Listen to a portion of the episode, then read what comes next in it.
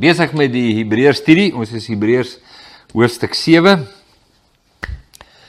En uh 'n kosbare deel van ons is regtig kosbaar. Die voortreffelikheid van Jesus bo die Levitiese priesterskap.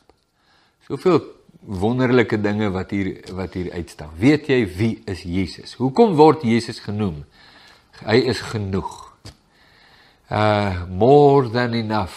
Dit wat die liedjie gesê het. Jesus is more is all I need. He is all I need. He is all I need. Jesus is all I need. Huh? Ou liedjie, dink meeste mense wat hierdie videoetjie kyk het nog nooit daai enetjie gehoor nie. Maar dis waar daai liedjie vandaan kom. Nee, dit is uit waarhede soos hierdie om te sê Jesus is all I need. Ha, goed. Kom ons gaan aan by vers 25. Nou uh dit uh, vers 24 het gesê dat dat daar's net hierdie een priester, Jesus. Hy hoef nooit weer 'n ander priester nie want Jesus het die dood oorwin. Levitiese priesters is baie aangestel want hulle val weg deur die dood. En dan moet daar nog kom om die Levitiese orde aan die lewe te hou of die orde van Aaron, Levitiese priesterskap, maar Jesus is net die een hy die dood oorwin en hy bly vir ewig, né? Nee? Dis wat vers 24 sê. Dan sê vers 25, hoor hier, daarom kan hy ook volkome red die wat deur hom tot God gaan. Omdat hy altyd leef om vir hulle in te tree. Ja, die goed is net. Dit is verstommend.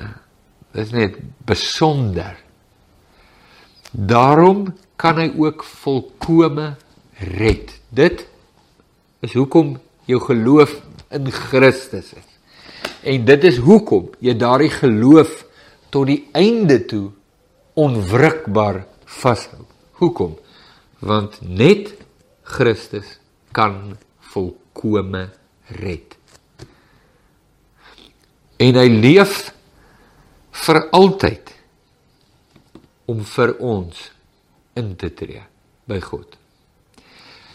Is dit nie vir jou lief ek sommer lus om stop die video net hier. Hoeveel minute is ons al? amper 3. 3 minute, hoef nie eers verder te gaan nie. Wat 'n lieflike skrif. Daarom kan hy ook volkome red die wat deur hom tot God gaan. Nou, Buite die lieflikheid van Christus wat na vore kom, is hier ook 'n verskuilde bemoediging en 'n waarskuwing. Dis eintlik Hebreërs opgesom in baie kernagtige vorm. Die voortreffelikheid van Jesus. Daarom 'n waarskuwing en daarom 'n bemoediging. Die voortreffelikheid van sy priesterskap.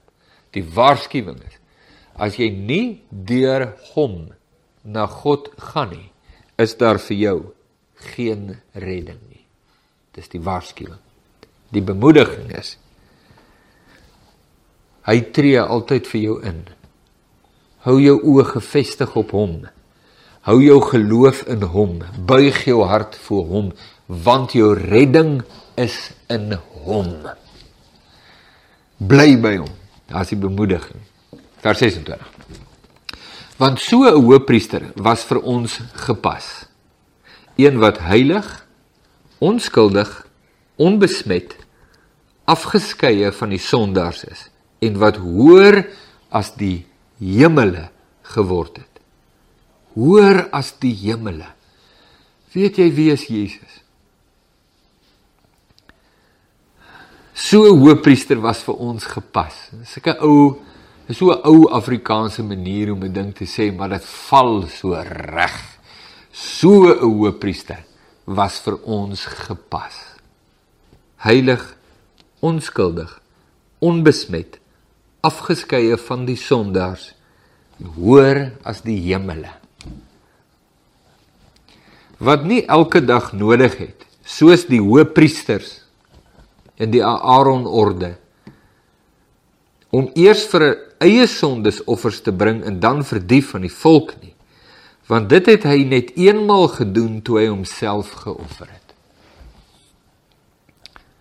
Want die wet stel as hoëpriesters aan mense met swakhede.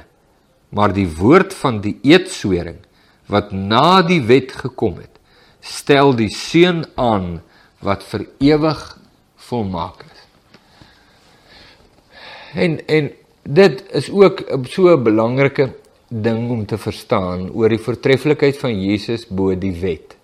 Die wet was deur God gegee en die wet is goed. Maar die wet is baie beperk.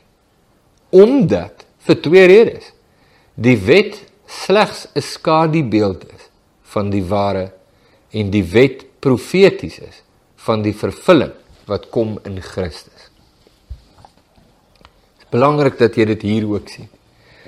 En en Paulus maak sulke belangrike uitsprake rondom die verskil tussen geloof en die wet.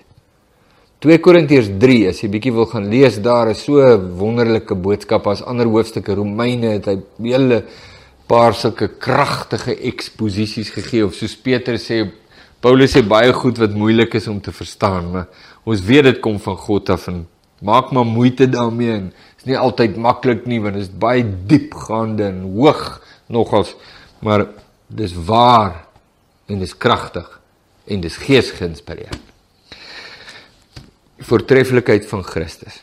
Nou, nou vir die beloofde hoofstuk 8.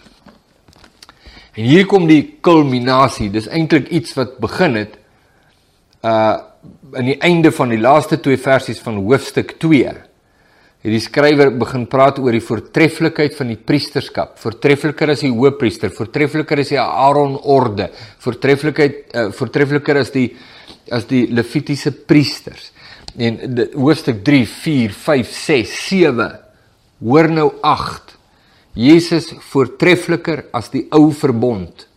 Nou dit het ons nou al klaar uit ons ingelei daarin in in hoofstuk 7 hoor nou hoe kom dit uit in hierdie volgende hoofstuk die hoofsaak nou skryf hy van wat ons gesê het is dit met ander woorde dit wat ons nou gesê het sewe hoofstukke opgesom Ons het so 'n hoëpriester wat gaan sit het aan die regterhand van die troon van die majesteit in die hemele.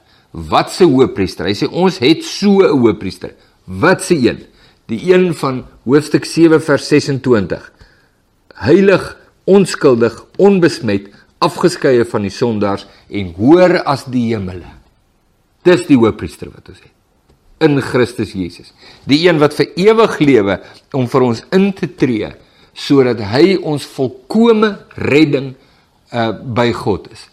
Volkomme redding vir almal wat deur hom na God gaan.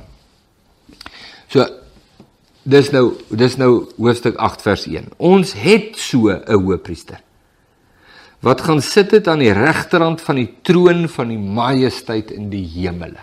Niemand het gaan sit aan die regterhand van die troon van die majesteit in die hemele. Die die die simboliek van om te sit aan die regterhand van die troon is om te sê ek sit in die uitvoerende in die uitvoerende gesag van die koning. En God die Vader wat op die troon sit en Jesus wat aan die regterhand van God sit. Niemand sit daar behalwe God self nie. Nie Moses, nie Joshua, nie Aaron, nie die Levitiese priesters, geen engel geen geskape wese in die hemele of op aarde sit aan die regterhand van die troon van die majesteit in die hoogte nie behalwe die seun van die lewende God. 'n Bedienaar skryf hy verder vers 2 van die heilige dinge en van die ware tabernakel wat die Here opgerig het en nie 'n mens nie. Weereens, die voortreffelikheid van Jesus se bediening is die sê vir hierdie Jode, Joodse gelowiges, Julle het nou die geskiedenis van die tabernakel en van die tempel, maar dis ou nuus. Dis gister. Dit was die skadubeeld. Dit was slegs die profetiese van die ware. Jesus het 'n tempel kom oprig wat nie deur mense gemaak is nie. Want dit is 'n minderwaardige tempel. Die ware tabernakel, Jesus rig die ware tabernakel van God op. Die tabernakel van Moses, die tempel van Salomo.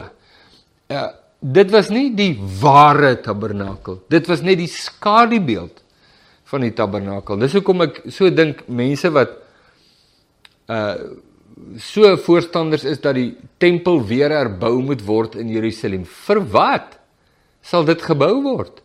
Vir wat? Dis nie die ware nie. Dis die skadubeeld en waarom die skadubeeld weer oprig as die ware gekom het?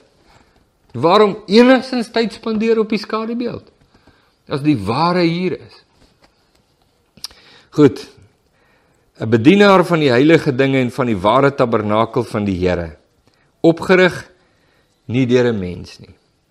Want elke hoëpriester word aangestel om gawes en offers te bring. Daarom moes hy ook iets hê om te offer.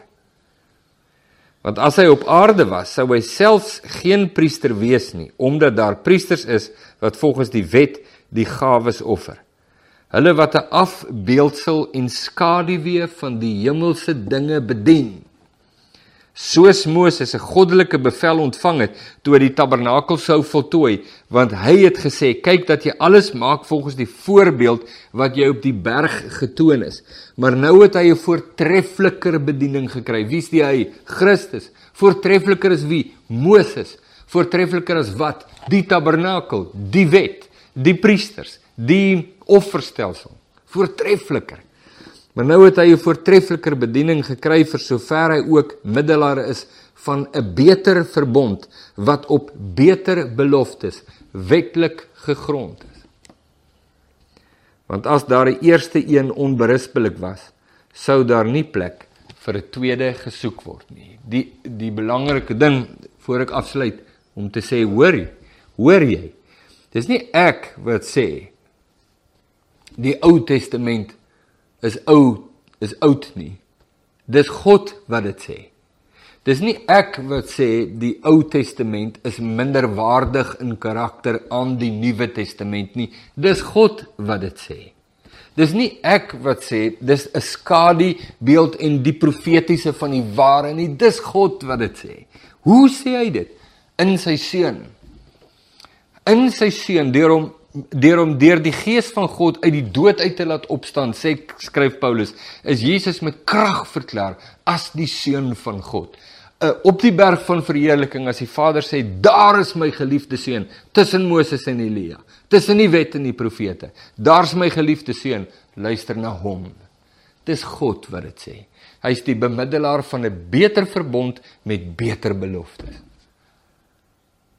En dit is baie belangrik om te sê wat God sê. Dis baie belangrik om te verstaan wat God sê. Dis baie belangrik om saam te stem met wat God sê. En dis baie belangrik om te leef in dit wat God sê. Dis 'n kragtige boek hierdie.